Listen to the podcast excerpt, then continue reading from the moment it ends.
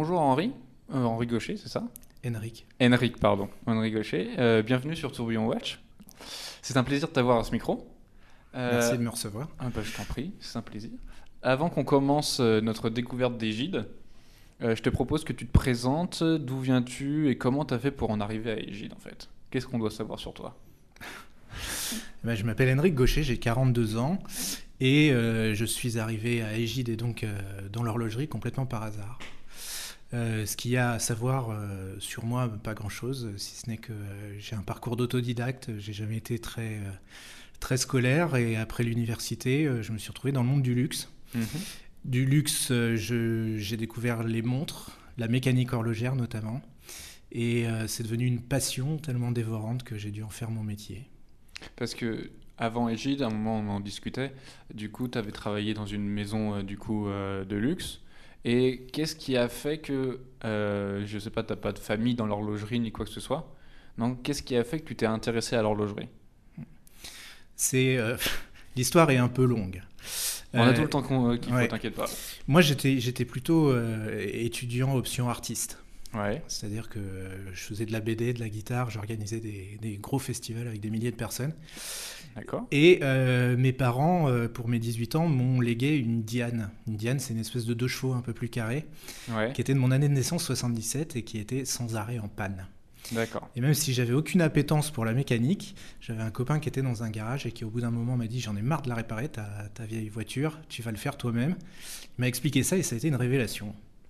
J'ai compris comment un moteur marchait et je me suis mis à réparer toutes les voitures de mes copains, euh, de tout le monde. Ma femme a fini par en avoir un petit peu marre d'avoir des pièces détachées euh, sur la table du salon euh, jusqu'à minuit le soir avec du cambouis partout.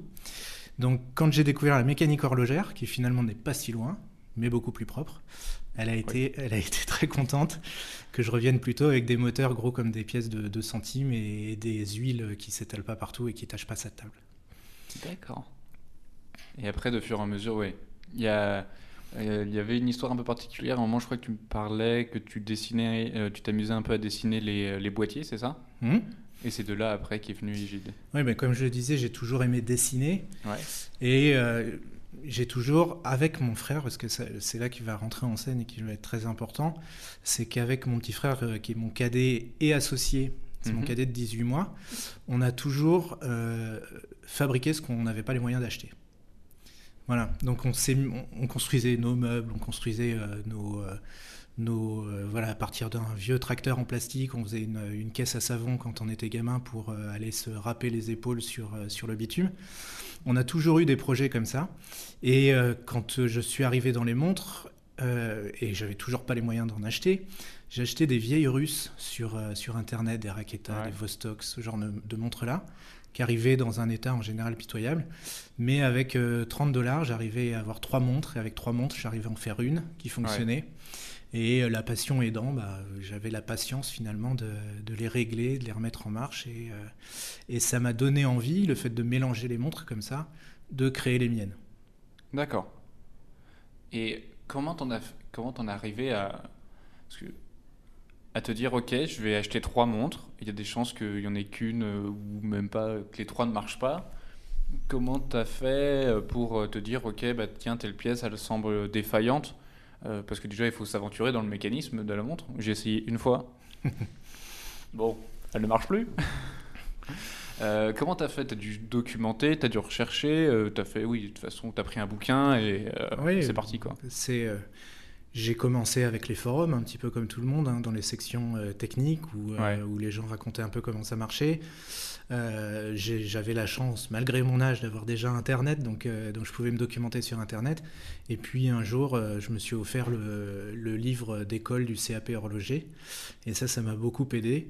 Parce que finalement, les montres, aussi compliquées soient-elles, elles ont toujours le même schéma.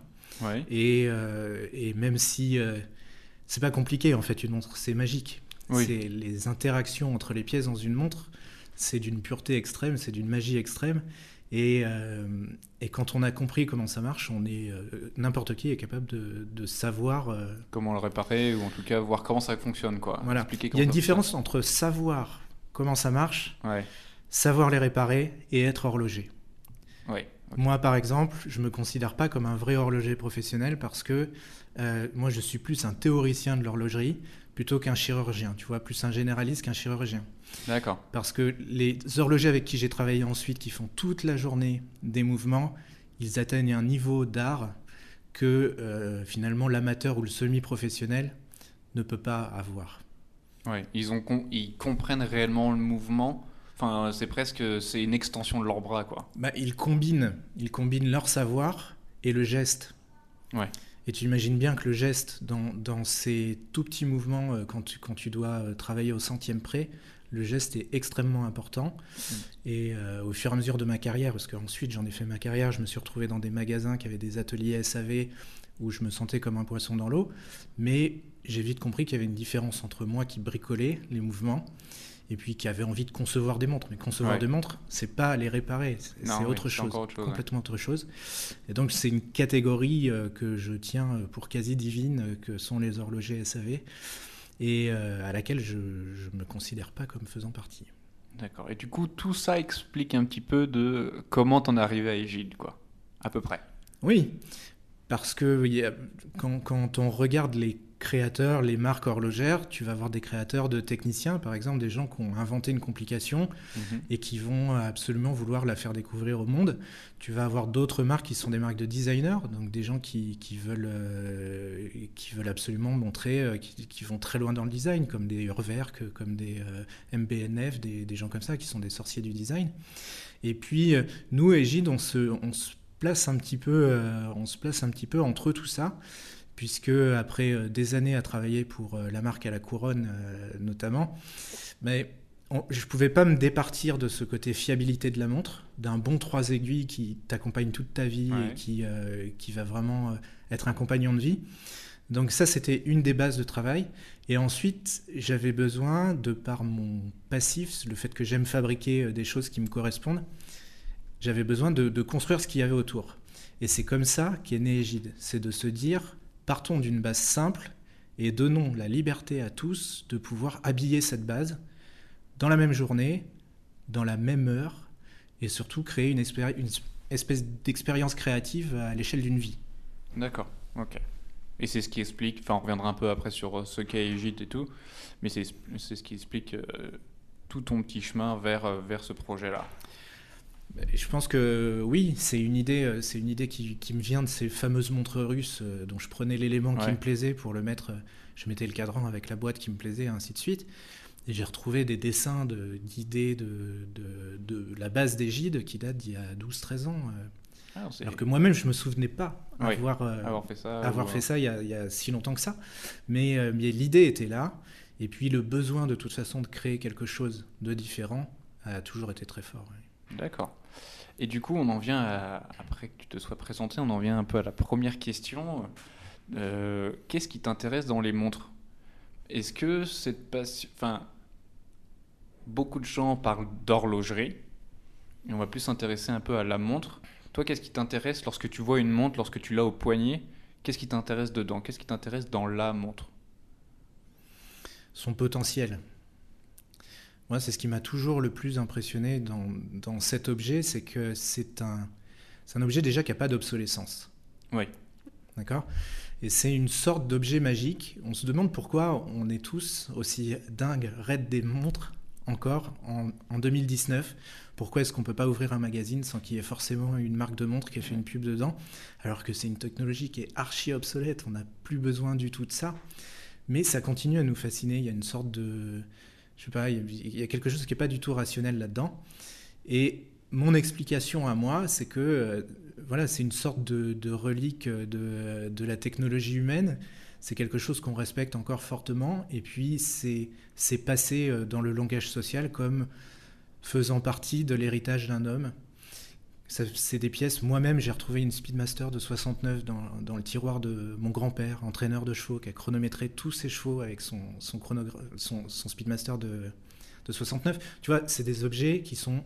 Qui sont bourrés d'histoire. Voilà, ça a traversé les âges. Donc, c'est des objets qui sont pleins de fantômes, comme des, comme des, vieux, des vieilles maisons. Hmm. Et ce côté transmission, moi j'ai trois enfants, c'est quelque chose qui, qui me plaît énormément. Ouais, je partage le même. euh, moi, j'ai découvert chez, chez ma grand-mère, à un moment, il y avait une petite horloge, euh, juste un boîtier en bois et tout.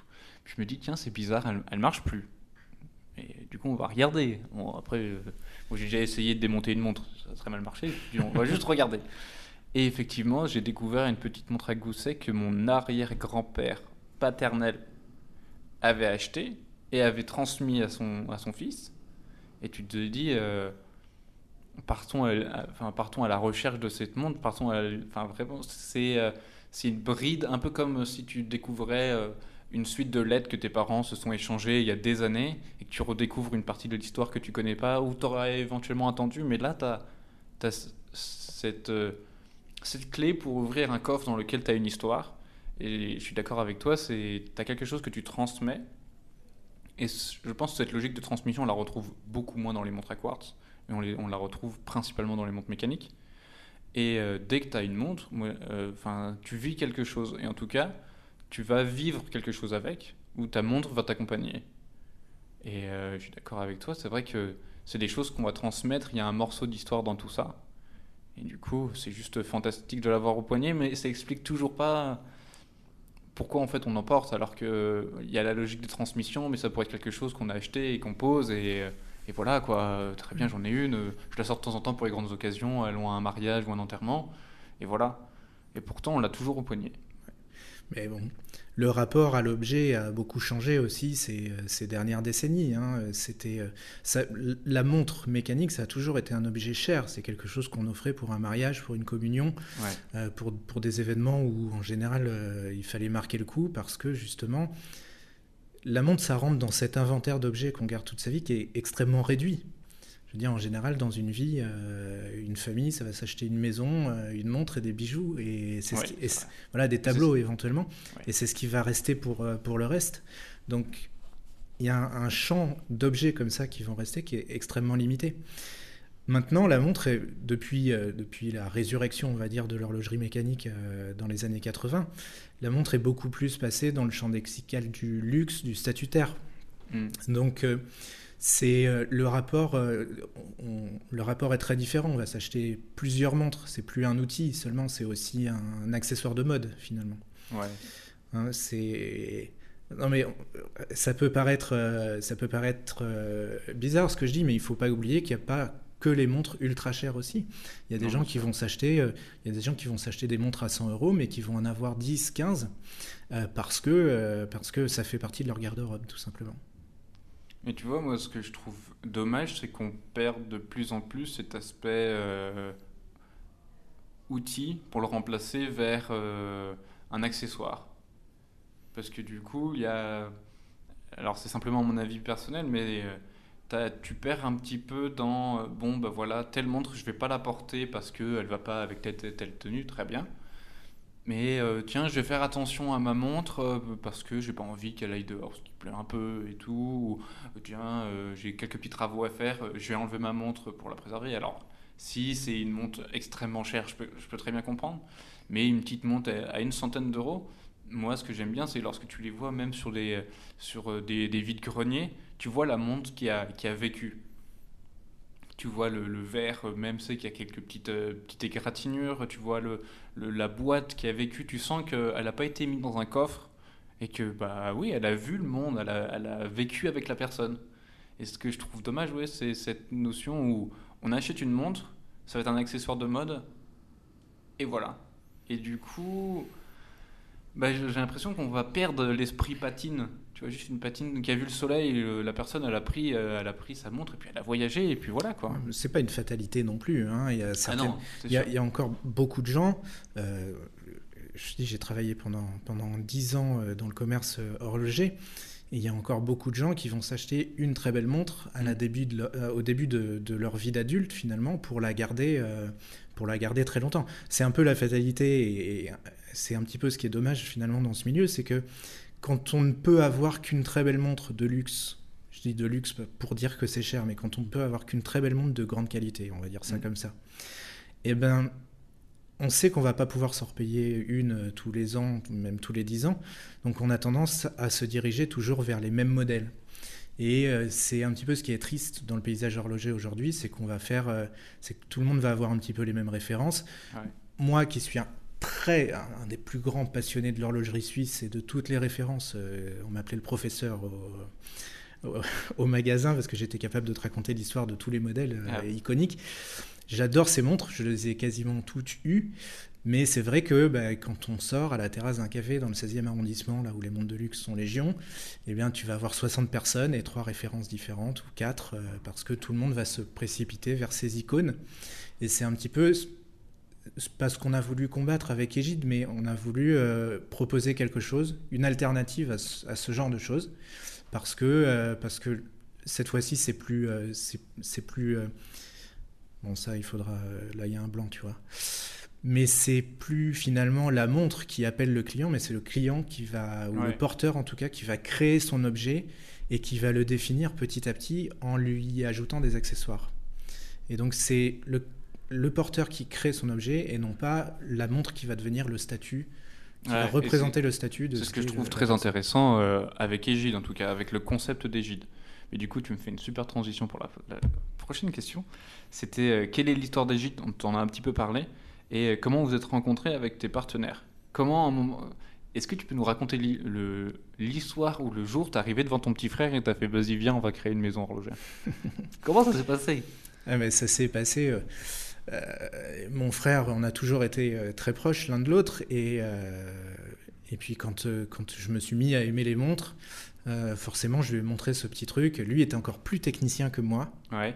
Il faut le savoir que moi, j'arrivais toujours avec l'idée de base. Et lui finissait le truc aux petits oignons. Voilà, c'était notre rôle dans, la, dans la fratrie, c'était toujours ça. Et euh, donc, on faisait les plans ensemble et tout. Et puis, là, j'avais cette idée de montre. Et un, un 1er janvier, le 1er janvier 2015, je décide de me lancer. J'ai cette idée-là, euh, je vais travailler là-dessus sur mon temps perdu. Et euh, je, commence à, je commence à dessiner sur papier, et puis euh, le moment vient où je me dis, tiens, mon frère a des logiciels 3D, euh, il sait faire ça à son boulot, il est même prof de ça. Je lui ai demandé de me faire des petits rendus en 3D comme ça. tout. Il s'y est mis 15 jours après, euh, il était à fond dedans euh, en Ouais. disant euh, Ouais, il faut faire les plans, il faut faire des devis, on va les envoyer à des industriels, on va voir à combien ça sort. Et, Bon, et puis voilà. Et de, de, de mes esquisses, finalement, il a fait euh, entre 30 et 70 versions de toutes les montres qu'on avait. Et on s'est rendu compte qu'au au bout de quelques mois, on avait un catalogue. On avait un vrai projet Ouais. avec, avec, un, catalogue de, avec un catalogue de produits. Et on a un troisième associé qui est là, parce que, euh, qui s'appelle Emeric de la Landre, Ouais. qui est beaucoup plus jeune que nous. Euh, mon frère a 40 ans, moi j'ai 42 ans, Emeric a 26 ans, il vient d'avoir ses 26 ans. Et lui avait été mon stagiaire quand j'étais directeur d'un multimarque à Deauville. D'accord. Et il avait travaillé pendant, euh, pendant trois mois dans le, dans le magasin. Et on s'était très bien entendu. Je me souviens que euh, à l'époque, j'étais pas satisfait de mon logiciel de gestion et du coup, je lui donnais euh, des, euh, je lui donnais pour défi de faire des, euh, des tableaux Excel qui étaient capables de me faire les calculs que le logiciel de- de gestion n'était pas capable de faire. Il répondait toujours à mes questions, tout. C'était vraiment un petit crack. Il faisait en même temps une école d'ingénieur, en même temps une école de commerce. Et j'étais, ouais. ouais, ouais. j'étais resté en contact avec lui.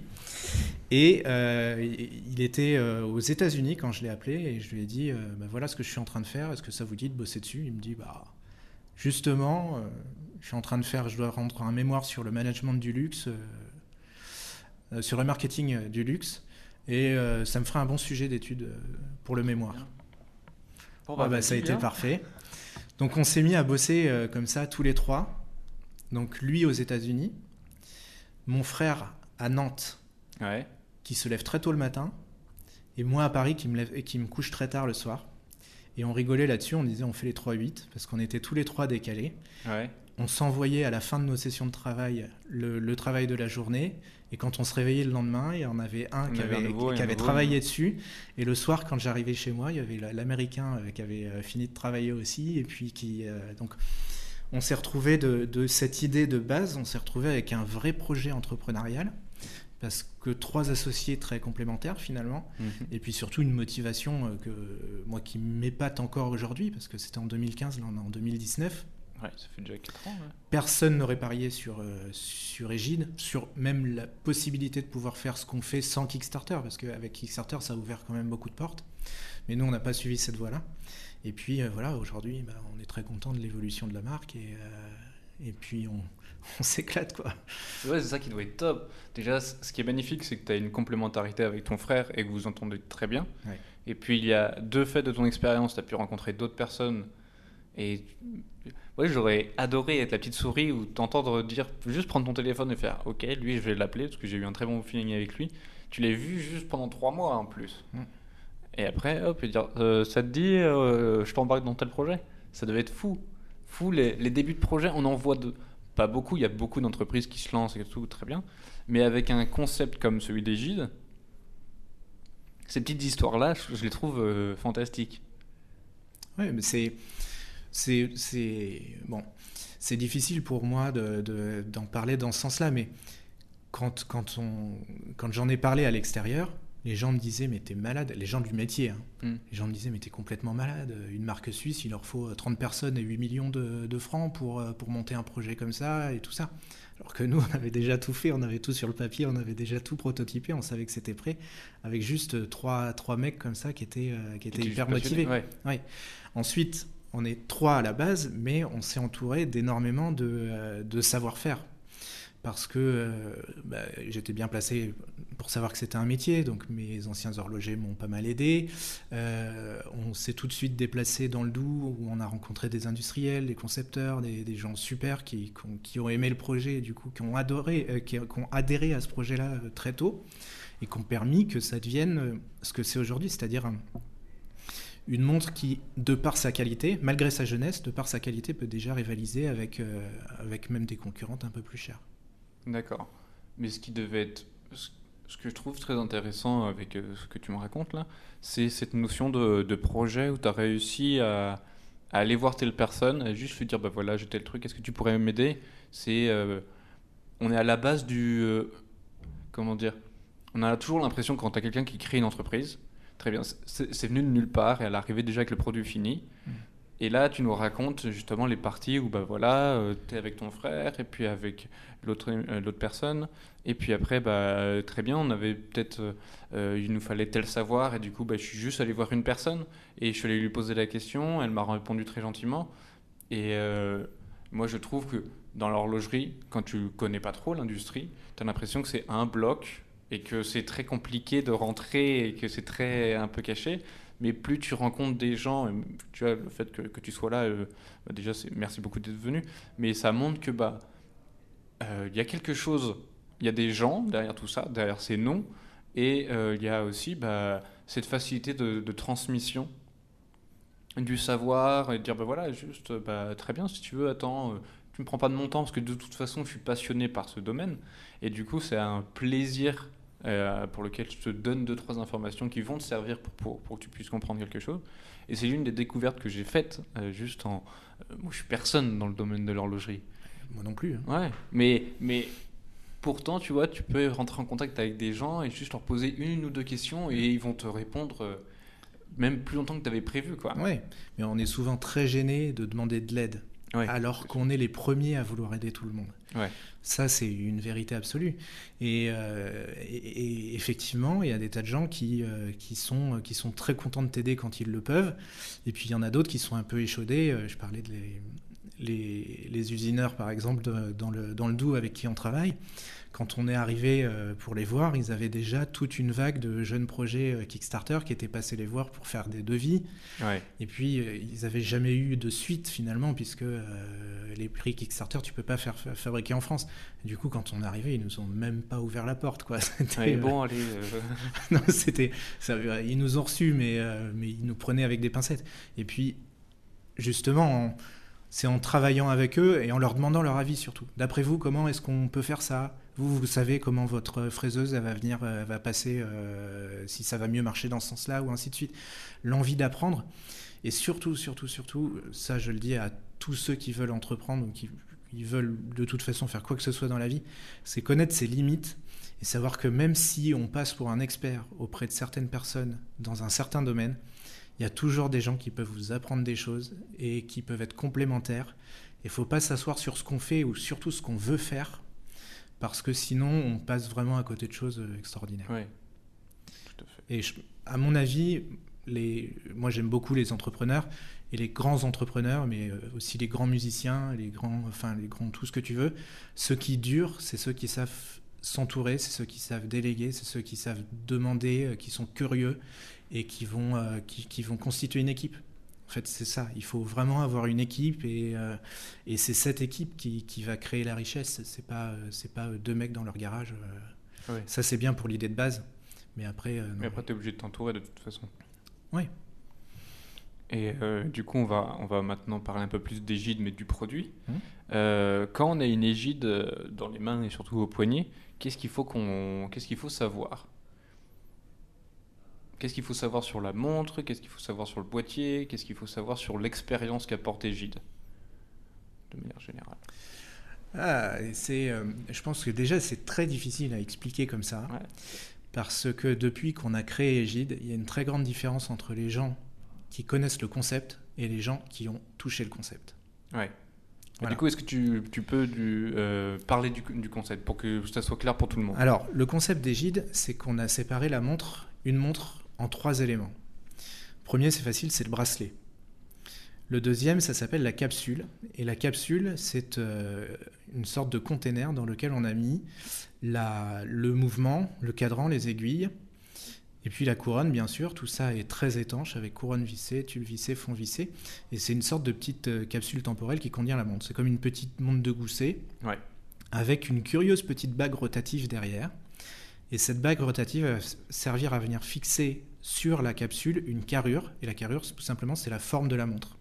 Donc ça peut être une forme purement esthétique, mais ça peut être aussi une forme et une fonction, comme une, une lunette tournante, euh, comme euh, vous verrez ce qu'on vous réserve pour la suite.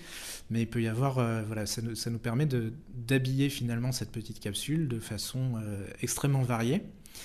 Et là où Egide a réussi, là où beaucoup avaient euh, échoué, échoué parce que c'est, il faut savoir que c'est un vieux rêve d'horloger de pouvoir faire ça. Omega a essayé déjà en 72, même la grande Omega Ah ouais avait essayé, ouais. Nous, on a réussi à créer un système qui ne nécessite aucun outil, aucune connaissance horlogère, et qui permet de complètement intervertir les trois éléments en euh, allez, moins de 30 secondes pour quelqu'un de normal. Le record, c'est 19 secondes 6. Ah oui. Ouais, c'est pas moi qui l'ai, mais pour démonter entièrement les trois éléments et les remonter. Ah ouais, il faut Voilà. un sacré doigté. Hein. Ouais, faut être un petit Faut nerveux. ouais. Un petit nerveux. Faut être un petit nerveux et puis ton beaucoup- frère Non, c'est pas mon frère, c'est le frère d'Emeric, euh, justement le troisième associé, qui est un petit nerveux et puis qui, a- qui- qui a- qui se débrouille très bien avec les pompes flash. Parce que ce qu'il y a de plus long, Ouais. c'est les pompes flash. J'avais essayé. Ouais. euh, un peu compliqué. Bah, il faut prendre l'habitude. Oui, c'est une habitude à prendre et puis il faut a- pas se ronger les ongles. Non. Et euh, mais une fois qu'on sait ça, euh, très franchement, ça va très vite. Parce que, bien sûr, l'intérêt de tout ça, c'est pas d'avoir une montre qu'on peut démonter. L'intérêt de tout ça, c'est d'avoir une montre dont on va changer les éléments. Mm. Et l'intérêt de tout ça, c'est d'avoir une montre dont on va compléter le dressing, finalement, dont on va compléter la- la- la- le nombre de combinaisons possibles en s'achetant ou en se faisant offrir petit à petit des éléments qui sont beaucoup moins chers qu'une montre complète. Du coup, en... c'est presque le principe de la Trinité. C'est une montre, mais avec trois, trois choses que tu pourras euh, intervertir. Quoi. C'est- Et c'est ça qui est pas mal parce que tu apportes une nouvelle expérience avec, euh, dans le fait de porter une montre. Parce que en pouvant intervertir différents objets, eh bien tu pourras garder toujours euh, comment dire euh, le, la capsule et elle, elle pourra euh, presque vieillir avec toi, si on peut dire ça, vivre avec toi, on va plutôt dire ça. Et avec ça, euh, changer euh, la boîte, changer le bracelet, et du coup lui changer presque son visage, mais garder son âme. C'est euh, c'est vraiment un concept. Quand, vraiment, je dois t'avouer que quand je l'ai vu, je me suis dit, oh, ok, c'est qu'est-ce que c'est que ce truc-là? Bon, ok, on, on va démonter, on peut faire trois trucs. Bon, qu'est-ce que bon Et alors, je sais pas comment, mais à chaque fois, ça revenait. Le nom gîtes revenait, puis repartait, revenait. Et jusqu'au moment où euh, je t'ai vu à, du coup, à, à l'occasion du, du de petit cocktail chez Frère et Roi, je me suis dit, non, mais euh, ok, c'est un signe, il faut que j'aille voir, il faut que j'aille toucher, voir de plus près ce que ça, ce que ça fait. Et effectivement, c'est euh, c'est captivant. On se dit, ok, euh, j'ai envie de la porter au poignet plus longtemps pour voir ce que ça fait, tu vois, de, de pouvoir euh, intervertir un peu tout ça et s'amuser. Et presque, on revient un peu à être un enfant. On se dit, bon, le matin, qu'est-ce que je vais mettre Je vais changer ça ou ça ou ça? Un enfant ou un adulte, hein, parce que euh, on aime tous se changer le, matin et pas seulement le matin. Je veux dire, le soir quand on rentre, on se met, euh, on, bosse en costume toute la journée, on va se mettre des fringues un peu plus cool et confortables le soir. C'est euh, c'est complètement naturel pour ce qui est de nos vêtements, mais la montre n'a jamais proposé ça. Non, ouais. Alors que une montre, en tout cas une montre de qualité patrimoniale, parce que cette capsule, c'est la montre de notre grand-père finalement. C'est mm. ça qui va durer. Euh, enfin, les carrures aussi peuvent durer très longtemps parce qu'elles sont faites dans les meilleurs aciers et ainsi de suite. Mais c'est ce, ce, petit côté passionnant et ce, côté vraiment héritage est dans la capsule parce que quand euh, ton petit-fils ou euh, mon arrière-petit-fils va retrouver cet objet-là, il va pas trouver juste la montre de papy. Dans, dans, le tiroir. Il va retrouver la boîte égide avec à l'intérieur tous les éléments que tu auras acheté et qui se mettent autour de ta ou de tes capsules. Et là, c'est ton ADN horloger qui, va, qui, qui, est offert à une nouvelle génération. Et de cet ADN, il va pouvoir faire ses propres combinaisons et complètement se l'approprier. Ouais. Quand tu retrouves une, une, montre des années 50 ou des années 60, pire des années 70 avec un TV screen, euh, bah, t'as pas forcément, tu te dis, ah, c'est magique, la technologie, ça marche encore, c'est super, tout ça. Mais c'est pas forcément ton style. Non, ouais. Il faut l'admettre, hein, il, y a des, il y a des montres qui sont pas toujours aujourd'hui euh, facile à porter, même si l'objet en, soi va te fasciner. Euh, avec Égine, on essaye de tourner un peu autour de ça parce que quand tu retrouveras, c'est comme si tu tombais sur la malle de ton grand-père avec ses fringues de quand il était militaire et ensuite son uniforme de quand il était dans l'aviation civile euh, et puis, et puis quand il allait à la pêche et tout ça. Là, tu vas retrouver ça, sauf que ça sera juste de la matière, de la matière non obsolète mm. et comme on n'est pas des designers euh, de l'extrême, tu vas retrouver des dessins un peu, euh, un peu bizarres, un peu très stylés, parce que ça n'engage à rien, je veux dire, de s'acheter un dessin stylé chez nous. Et puis on va retrouver aussi des classiques, parce que nous, on cherche à être une marque globale dans son design. Et ce qui doit être pas mal hein, en tant que dessinateur, c'est que tu te dis, j'ai le, le, le possible devient de plus en plus large, parce que tu as presque à te concentrer que sur quelques petits éléments qui, euh, qui vont changer toute la face de la montre. La capsule, tu peux éventuellement la redesigner, mais pas forcément obligé de, de tout toucher parce qu'elle est classique et simple. Mais tu vas pouvoir t'amuser sur la boîte et faire très bien, est-ce qu'on pourra pas faire ça, ça, ça? Et effectivement, vous avez une de vos boîtes, tu me disais que c'était votre best-seller, euh, elle a une forme très particulière et je pourrais pas réussir à la décrire je n'ai pas le, vocabulaire pour. Elle s'appelle l'expédition et pour se donner une idée un peu, on, s'est inspiré des, euh, des quatre roues motrices, en fait, des véhicules tout-terrain.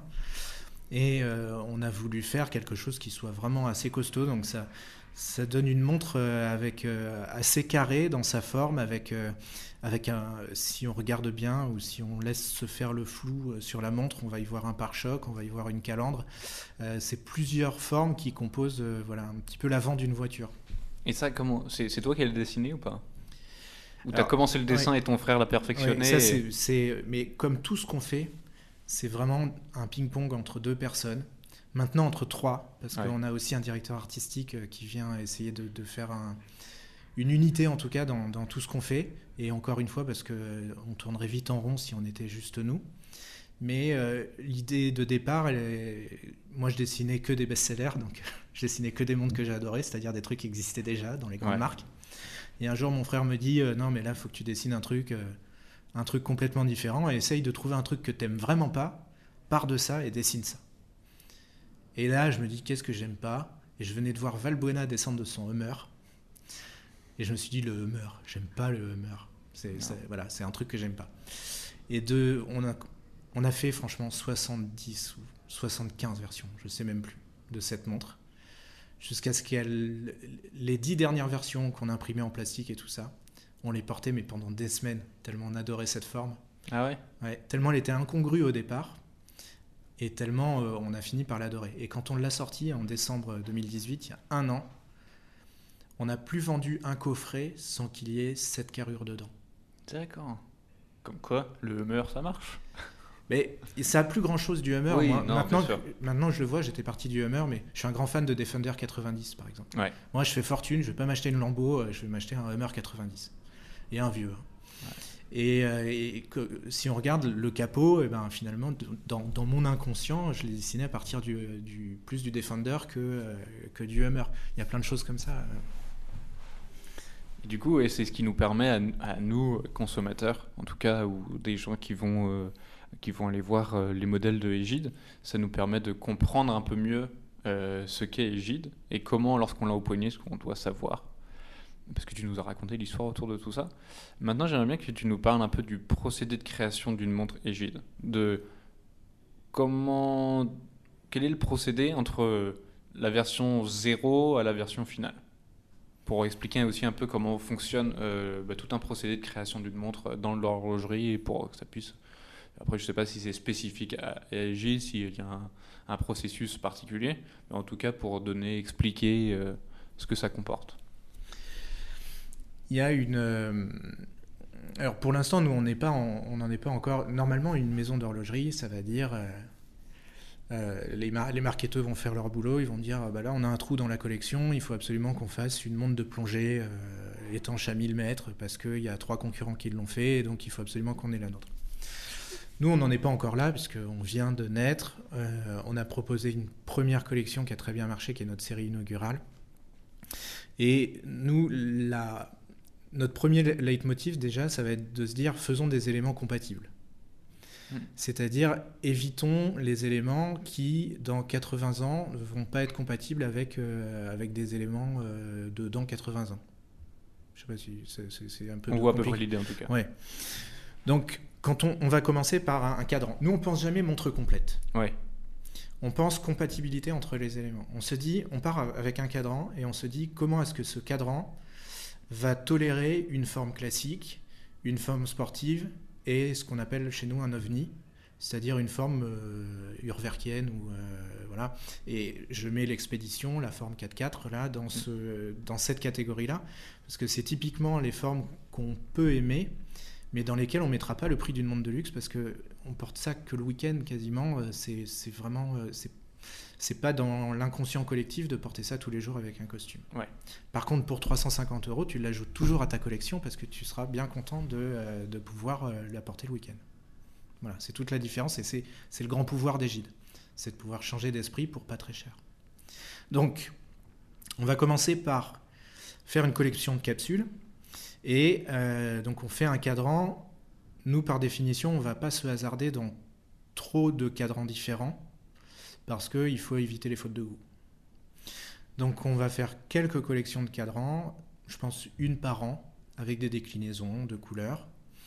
Et euh, à l'occasion, quand même, au moins une fois par an, une collab avec un artiste en édition très limitée, parce que dans notre entourage, on a énormément euh, d'artistes, et j'irai même plus loin, d'artisans d'art. D'accord. Ça, c'est notre grand kiff, c'est de réinventer, euh, de réinventer l'artisanat en fait. Et euh, ça se voit dans Égide, on a pris quelque chose, on n'a pas fait un xème tourbillon multi-axe pour montrer qu'on pouvait aller plus loin en technique. Nous, ce qu'on a fait, c'est qu'on a offert une nouvelle dimension finalement à l'horlogerie, cette dimension évolutive. Voilà, il y a des tas d'artisans qui font ça, qui vont se dire, moi je suis ébéniste, je vais faire des meubles en bois, mais par contre, je vais les faire de façon rétrofuturiste et ça va aller dans des décors euh, complètement dingues qui sont extrêmement modernes. Et ça, c'est des gens pour lesquels on a un respect absolument infini et qui sont, euh, enfin voilà, que, pour- que je considère vraiment comme des artistes et on a très envie de travailler avec ces gens-là parce qu'ils peuvent apporter euh, des, des designs absolument incroyables auxquels nous, on n'aurait pas pensé, Ouais. des matières qu'on n'a jamais vues. Ouais. Et tout ça, encore une fois, pour, euh, voilà, pour le prix d'une égide et pas pour le prix euh, de- de- Une Urwerk ou, ou- Oui, c'est euh, voilà, c'est c'est- c'est ce qu'on veut faire. Alors là, par contre, là, l'artiste va quand même penser le cadran avec nous, et, Oui. mais ce sera toujours une série très limitée. Mais du coup, il y aura, tu veux, il y aura deux univers qui vont se rencontrer. Et du coup, de là va, va quelque chose va être produit. Il y a l'univers du probable, ça c'est le, c'est le, le, le côté de l'artiste. Il y a Ouais. l'univers du possible, ça c'est notre côté. Parce que entre le moment où tu arrives avec un dessin et le moment où mon frère va te dire euh, c'est bon, c'est, c'est, ça passe dans la machine, Et Il y a quelques versions qui passent. Ouais. Ouais, ouais. mais c'est, je trouve, après, personnellement, ça doit être extrêmement intéressant, même de venir se pencher sur, sur tout ça, même rencontrer ces gens qui sont passionnants, avec, pour qui tu as beaucoup d'estime. Et je pense au début, quand vous allez commencer, tu en connais peut-être deux, trois que tu as en tête, tu te dis oui, ça serait vraiment un plaisir de travailler avec eux. Puis peut-être dans 5, 6 ans, tu iras voir des gens que tu n'aurais jamais pensé même pouvoir rencontrer, ou même tu savais même pas qu'ils existaient. Et en fait, toute cette recherche-là, ces, ces, rencontres vont te faire rencontrer d'autres gens. Et de ça, euh, il y a une expérience humaine qui doit être magnifique, que vous devez vivre, qui doit être géniale. Même juste aller voir euh, des fournisseurs, c'est pas donné à tout le monde. Non. Et ça, a été, euh, comme tu le dis, ça a été un, kiff énorme de non seulement d'aller les voir et de se faire accepter au point qu'ils t'expliquent leur travail et que et de passer une demi-heure devant une 7 axes, une CNC 7 axes, et avec le mec qui est complètement passionné par son boulot, euh, de, voir ses fraises qui se tournent, enfin l'objet qui se tourne et qui se fait fraiser dans tous les sens, là, c'est un truc qui, qui intéresserait pas tout le monde. Hein. Mais, euh, il faut imaginer avec le portrait que j'ai dressé de mon frère et, euh, et puis moi qui m'intéresse un petit peu à tout ça, on est aux anges de parler avec ces gens et eux sont maintenant aux anges de, quand on arrive, ils savent qu'ils vont pouvoir partager leur passion. Et quand on leur propose une pièce et qu'ils nous disent ça, ça passe pas, et qu'on lui dit allez, tu vas trouver un moyen. Si quelqu'un peut trouver un moyen, c'est bien toi. Bah, je te jure que les mecs, c'est tellement des bêtes. Parce qu'il faut savoir que les, les, artisans français avec qui on travaille, avec qui on fait toutes nos carrures, la plupart du temps, ils travaillent pour des marques suisses qui vendent leur monde plus de 100 000 euros. C'est pour des petites séries euh, avec des formes complètement impossibles à faire en étampage, euh, comme, comme les grandes marques font euh, leurs grandes séries. Et du coup, ils sont, y a, pour eux, il y a toujours ce qu'ils aiment, c'est le défi, quoi. C'est les trucs quasiment impossibles. Donc quand on arrive, nous, avec notre petite candeur qu'on a de moins en moins, parce qu'on commence à bien connaître les machines, mais qu'on arrive avec un défi, ils sont très contents aussi. On se regarde, et puis ils font, ça passe, allez, je vais voir, tu me laisses deux jours. Ouais. Je le fais pas avec l'accent franc-comtois, mais c'est euh, vraiment excellent. Et puis quand ils nous rappellent, ils sont trop contents. Ils ont fait ah, Attends, euh, Grégory, on se fait un Skype et tout. Et, tu, euh, et avec mon frère, ils travaillent le, truc, ils refont les passes et c'est juste incroyable. Et c'est ça, je pense, ce, ce, partage, cet échange de, de passion pour. Alors là, c'est le domaine des montres. ça doit être déjà même je sais pas, tu dois rencontrer des gens mais tellement improbables, mais qui en savent tellement sur euh, un sujet très spécifique et euh, tu les rencontres déjà souvent, bah, ça va pas être la personne en costard cravate avec euh, des, des, chaussures super chères ou même une montre super chère au poignet. Mais par contre, au niveau de la connaissance et du partage du savoir, c'est des gens qui sont tellement importants. Et quand tu as la chance de les rencontrer, tu mais c'est pas possible, mais mais comment c'est possible déjà d'avoir cette humilité? Parce que le gars doit être un fou de technique. Et il est juste là, euh, son atelier, c'est sa vie. Et euh, il est juste super heureux quand toi, tu arrives avec euh, un petit challenge. Il est en mode, ouais, allez. Et il a vu les plus grands dirigeants, je pense, d'entreprise et qui lui font confiance parce que c'est un fou dans son domaine. Quoi. Ouais, c'est, mais c'est, c'est exactement ça. Il n'y a pas du côté industriel, on n'a pas, comme ici, dans le côté commercial ou marketing, il n'y a pas un, devoir paraître qui est aussi important. Et euh, mais attention, hein, c'est pas des fermiers non plus. Hein. c'est, des types euh, qui, qui, euh, qui, maîtrisent leur art et puis ils habitent dans le Doubs. ils ont Internet, la télé comme, comme tout le monde. Oui, l'électricité. Et ils ont des ils ont des bagnoles très très belles. ça, je peux te, je peux te le dire. On n'est pas loin de la Suisse et et tout ça. Et c'est non, voilà, c'est juste des experts dans leur domaine. Et c'est juste que ils habitent pas dans des grandes villes, ils ont leurs ateliers qui sont au milieu de champs avec des vaches autour mais ils ont des ateliers avec, euh, je sais pas, 10 ou 12 millions de machines à commande numérique dans un, dans un tas de tôle de 1200 mètres carrés. Et euh, ces mecs-là font la matière qui fait rêver tellement de gens quand nous, on s'achète l'annuel des montres et qu'on se dit, waouh, regarde le prix de cette montre. Voilà, c'est eux qui le font, quoi. C'est eux qui le font. Et, ça, ça nous rend très très fiers chez Egide. C'est que des types comme ça, des Français, et accepté de bosser avec nous parce que nous, on avait décidé de le faire en France. Et du coup, oui, c'est très important que tu, que tu soulignes ça. Le fait que ça soit fait en France, ça, ça, ça va avec ma, mon autre question. Tu me fais euh, très bien mes, euh, mes transitions, c'est parfait. Euh, du coup, Egide a en ce moment 4-5 ans, c'est ça? Non, un an et demi. un an et euh, demi, oui. D'existence officielle. D'existence officielle. Et euh, du coup, le made, in, le made in France est très important. Enfin, très important à vos yeux, en tout cas. euh, vous Oui, faites pour nous, c'est très partie, ouais. important. Le Made in France horloger, c'est quelque chose qui est, qui est- qui est- qui- qui, euh, on va dire, qui est pas très clair dans la, dans l'esprit euh, de, de la clientèle, euh, dans l'esprit des gens et même des, des amateurs de montres.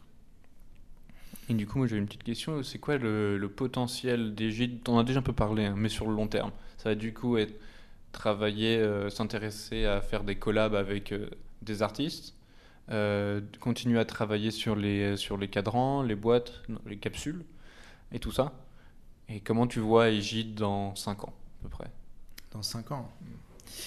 Déjà, la capsule, tu, vois, tu disais qu'on avait 5 ans de- de- d'existence, mais Mm. c'est quasiment ça, puisque je te dis qu'on avait commencé le 1er janvier euh, 2015. Et cette capsule, pendant 2 ans et demi, presque 3, elle a été secrète et on en a fait des versions et des versions avec un seul but, c'est de se dire on va breveter un système qui devra toujours fonctionner dans 100 ans. D'accord. Voilà. Donc on a fait un truc. On a, trouvé des versions alambiquées, des systèmes avec des poussoirs, avec des ressorts et des trucs comme ça. Mais non, ça n'allait pas. Il fallait qu'on fasse quelque chose d'ultra simple, d'ultra costaud, pour être sûr qu'on n'ait pas à changer cette interface que j'invite tout le monde à venir découvrir en essayant une égide. Mais cette interface qui fait le lien entre la carrure et la capsule, qui est, euh, enfin voilà, euh, les- on a été convoqué par les grands groupes en Suisse euh, qui voulaient voir comment ça, comment ça marchait parce que, parce que voilà, c'est un truc que tout le monde avait envie de faire et que très peu ont pu imaginer. Nous, on a eu de la chance de le faire. Donc on se projette vraiment sur le long terme avec cette même interface parce que, encore une fois, mon arrière-petit-fils, je veux que dans 100 ans, il s'achète une carrure égide qu'il Mm. puisse mettre sur ma capsule à moi que j'ai achetée en 2019. Ok. Tu vois? Ouais, je vois très bien. Alors c'est hyper ambitieux, mais c'est ce qu'on a voulu. Les pièces qui composent nos montres, dans quelques années, elles seront faisables avec une imprimante 3D. Avec des tolérances. Tu vois, on ne cherche pas à faire un système constructeur extrêmement euh, compliqué, on cherche à faire un système extrêmement fiable et qui va durer extrêmement longtemps. Parce que le but du jeu, c'est. C'est pas. Nous, on a un concept qui est génial, qui nous empêche de dire aux gens euh, regardez, on a fait le nouveau modèle, vendez l'ancien et rachetez-nous le nouveau. J'ai tapé dans le micro, je suis désolé. C'est pas grave. Euh, c'est normal maintenant, on, on le disait tout à l'heure, la montre euh, c'est devenu un accessoire de mode comme un autre. Donc les marques sont obligées de sortir des nouveautés, des nouveautés, des nouveautés pour au final hein, ne vendre toujours que leurs euh, que best-sellers qui sont les historiques. Mais les historiques évoluent un peu aussi. Nous, c'est pas la peine, puisque de toute façon, le plus important, enfin en tout cas la forme, ce qui va donner euh, l'aspect actuel de ta montre, c'est autour de la montre. Donc ce que tu peux faire, c'est alimenter finalement la, consistance de carrure et de bracelet, tout en, en posant toujours des nouvelles euh, carrures, parce que tu peux avoir des, envies qui sont différentes, des gens qui veulent changer de cadran, des, des choses comme ça. Mais euh, agir un petit peu comme une marque de mode, c'est-à-dire tous les ans proposer un certain nombre de nouveaux éléments qui vont pouvoir venir habiller ton, euh, ta capsule horlogère, ta, capsule temporelle, euh, peu importe comme tu l'appelles. Oui, parce qu'il y a la capsule qui est, le cœur, et toi tu vas proposer, alors éventuellement des déclinaisons de ce cœur-là, mais en tout cas, les pièces où tu peux te permettre d'en changer régulièrement, ça va être ce qui va venir entourer cette capsule-là. Oui, c'est la, la capsule, c'est ce qui vaut le plus cher chez nous. Ouais. C'est on a mis toute la montre dedans, donc c'est une montre avec un mouvement suisse, des habillages qui sont français, euh, donc c'est le prix d'une capsule chez nous, c'est 2400 euros. Donc moi je me mets à ma place de- du mec qui a jamais, qui a eu, eu quand même les- la chance immense de pouvoir avoir des montres de ce prix-là, parce que c'est quand même très cher pour une montre, mais qui pouvait pas en avoir 10 et s'en acheter une tous les ans. Je me dis que quitte à investir dans ce montant-là, autant que ce soit euh, dans un produit qui te donne la liberté de le changer euh, sans avoir à le revendre. Et moi, ce- moi, c'est ce que j'ai trouvé le plus intéressant, c'était ben voilà, cette expérience que tu proposes. C'est que. C'est. mon- Je sais pas si on peut parler juste d'une montre. Et Égide, c'est un peu plus. euh, vous apporter une nouvelle expérience dans le fait de. de je dirais plus vous améliorer la relation qu'on puisse avoir avec une montre. Mm. C'est que. Maintenant, si on veut être un peu plus précis, c'est vous améliorer la relation qu'on a avec une capsule. C'est que cette capsule, elle vient presque une capsule intemporelle qui va vous suivre, qui va vous suivre même dans l'évolution du, euh, de, notre, euh, de votre style. Parce que comme tu disais, elles sont quand même très simples, euh, c'est pas, euh, c'est pas alambiqué comme pas possible, on n'a pas euh, un tourbillon volant en plein milieu du boîtier. Ouais, de la ça capsule. viendra pas tout de suite. non. Mais à côté de ça, c'est trois aiguilles, et, mais de toute façon, il n'y a pas besoin de plus. Vous avez l'indication de l'heure, et très bien. Oui. et- Non, mais on fera jamais de la grande complication. Mais c'est, on n'est pas là pour ça. Oui, non, c'est ça qui est, qui est Nous, fou. On est là pour, comme tu le dis, faire des capsules intemporelles. Emric, notre troisième associé, qui, a fait du marketing et qui, euh, avant d'abandonner son boulot, il était chez Apple. Et il ne pense qu'à un truc, c'est l'innovation au service de, de l'humain. Voilà. Et c'est vrai qu'on est très content d'avoir fait ça parce que tu as des mecs comme euh, Grégory Ponce, par exemple, qui ne parlent pas de nous comme, euh, comme des, des gens qui ont créé une nouvelle marque de montre, mais comme des gens qui ont créé une nouvelle liberté horlogère ou qui ont créé une, une véritable innovation horlogère. Parce que c'est vrai qu'on on crée une nouvelle façon, un nouveau rapport à l'objet. Ouais. Et ce rapport à l'objet, c'est un rapport extrêmement personnel. Parce que euh, tu vas construire petit à petit, tu vas construire ta montre et ton univers horloger, comme tu construis ton dressing, c'est exactement pareil. D'ailleurs, maintenant, notre, le- dans la première montre que tu as, on, te, on offre une jolie boîte avec euh, dedans, et ensuite les éléments viennent dans des plus petites boîtes qu'on peut venir plugger à l'intérieur de cette grande boîte. Et on appelle cette grande boîte le dressing horloger parce que petit à petit, tu rajoutes des éléments et à la fin, devant toi, tu as toutes tes possibilités de montre et en 30 secondes, tu vas te faire la montre qui va avec tes Ouais. fringues pour la journée. Et euh, nous, on a trop la tête dedans, on peut pas se rendre compte de ça. Mais il y a des gens qui nous disent, mais vous vous rendez compte du potentiel de votre truc là Euh, C'est euh, c'est juste incroyable parce que Emmerich, par exemple, toujours lui, dit qu'on a inventé la montre la plus durable qui ait jamais existé C'est vrai. parce que tu peux pas t'en lasser. Non, et que jusque-là, si tu as une belle montre pour toute ta vie, la seule chose qui peut l'envoyer au tiroir, c'est la lassitude. Hmm. Parce que techniquement, elle est capable de te survivre et survivre à ton fils et à son Ouais. fils après. Donc la seule chose, c'est la, lassi- la lassitude ou voilà, si elle est trop stylée, euh, le fait qu'elle soit un peu ringarde ou des trucs. Et, euh, nous, bah, on, protège notre petite capsule, on, fait des cadrans qui sont en général assez simples à porter et assez, euh, simples à, sortir, en tout cas avec le reste. Et voilà, tout, peut. En fait, la seule limite, c'est l'imagination du porteur de la montre. Et c'est ça, et c'est ce que j'ai réellement apprécié. Et en fait, c'est pour ça que je trouvais ça magnifique qu'à chaque fois le nom d'Égide revienne à chaque fois. Euh, et tu te dis, je me suis dit, mais oui, en fait, il y a, il y a réellement quelque chose avec. Il y a réellement un intérêt à s'intéresser à ça. C'est pour ça que très rapidement, en fait, j'avais qu'une idée en tête, c'était de se faire venir pour que tu puisses partager toute cette expérience-là. Et merci beaucoup d'être venu, en tout cas.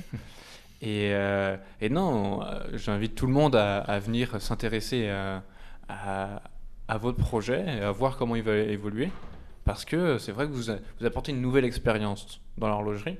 Et je peux avouer que je commençais à avoir un peu peur de voir à chaque fois, euh, lorsque tu regardes les nouveautés qui sont présentées, tu te dis, bon, bah voilà, c'est des rééditions, et encore une autre réédition, et une réédition. Et moi, j'ai hâte de voir ce que vous allez présenter par la suite, parce que tu te dis, ah tiens, il y a un nouveau boîtier, ah c'est super. En plus, avec la capsule, tu peux faire ça, ça, ça. Y a vous, vous, vous amenez le client ou le consommateur plutôt dans son expérience. On vous dit, tiens, viens, viens imaginer avec nous ce que tu pourras faire avec euh, bah, les outils qu'on te propose, qui sont euh, cette capsule-là, euh, plusieurs déclinaisons de bracelets, et deux, trois ou quatre ou cinq boîtiers différents. Et amuse-toi et vas-y, tiens, c'est vraiment, euh, tu donnes à ton enfant, tiens, vas-y, juste une pelle et un seau, et tu le revois trois heures plus tard, il a construit une ville entière, et il s'éclate. Mhm. Et parce qu'on n'a pas besoin de plus finalement. Non, mais c'est une liberté qui existe partout autour de nous. Mm. C'est juste que ça n'existait pas dans l'horlogerie. Non, c'est ça, et je trouve ça euh, fantastique que vous les apportez. En tout cas, merci beaucoup de nous l'avoir présenté comme ça en détail. Ouais, je t'en prie, merci à toi de m'avoir invité. C'était encore un plaisir. Euh, merci beaucoup de nous avoir fait découvrir Régide. Euh, chers auditeurs, euh, je vous invite à aller soutenir Régide en allant, je vous propose déjà de vous aller vous abonner à leurs leurs différents réseaux. C'est Égide. Je pense dès que tu marques Égide, de toute façon, tu trouves. Oui, euh, c'est assez bien référencé, mais euh, donc egide.com pour le site internet, EgideWatch pour, euh, pour Instagram. Instagram, ouais. Et alors voilà, n'hésitez pas à aller liker et puis même vous abonner. Puis si vous le souhaitez, n'hésitez pas à, vous acheter euh, l'expérience Égide. Euh, À l'essayer surtout, il faut vraiment. Beaucoup, de, beaucoup de gens, excuse-moi, je vais juste faire une petite aparté parce que je n'ai pas parlé de ça, mais beaucoup de gens considèrent que notre concept est un concept fantasy. Alors, on peut dire ça, on peut dire que c'est un concept qui, qui est basé sur l'esthétique de la montre, mais ce qui fait vraiment la différence entre un client qui s'intéresse à Égide et un client qui va porter Égide, c'est le fait qu'il l'ait essayé et qu'il se soit rendu compte que c'est un vrai produit d'horloger. Parce que c'est un produit, c'est la genèse de plusieurs années de travail avec des professionnels éminents du, euh, du métier et avec un souci de qualité euh, extrême. Et euh, très souvent, on n'est pas perçu comme ça. Très souvent, on est perçu comme une marque fantasy avec des prix d'horlogerie suisse de luxe. Et donc, moi, j'invite tout le monde à sauter le pas, bien sûr, mais à sauter le pas de venir essayer les montres. On a déjà pas mal de points de vente maintenant euh, qui sont visibles sur notre site internet, qui, euh, qui sont euh, des exposants égides. Donc il faut juste aller les essayer, les manipuler et se rendre compte un petit peu de ce que c'est pour se faire vraiment une idée euh, de ce que sont les produits égides et si ça peut intéresser quelqu'un au détriment malheureusement de... Et battre un record, 19 secondes. Alors 19 secondes 6, oui, le record. Ouais. Attention quand même de pas rayer les kits euh, des exposants parce qu'ils Oui, non, de- sinon ils vont pas être très contents. De, vous- de vous en vouloir. Mais euh, j'ai au, au showroom des, euh, des protos sur lesquels on peut s'entraîner pour ceux que ça intéresse. Et euh, on peut, avoir euh, une autre question pour euh, plus tard. Euh, quant à nous, chers auditeurs, n'oubliez pas de nous envoyer euh, vos retours en commentaire ou par message. Et on vous remercie de votre soutien. J'espère à très bientôt sur Tourbillon Watch. Euh, Henrik. Oui, Voilà, je bientôt. je ne veux pas faire d'avancée. Euh, on te souhaite une excellente continuation, euh, ainsi qu'à Égide. Quant à nous, euh, chers auditeurs, vous pouvez du coup nous retrouver sur euh, nos différents réseaux sociaux, c'est-à-dire Facebook, Instagram et Twitter. On vous souhaite une excellente continuation, et puis à très bientôt. À très bientôt, merci beaucoup.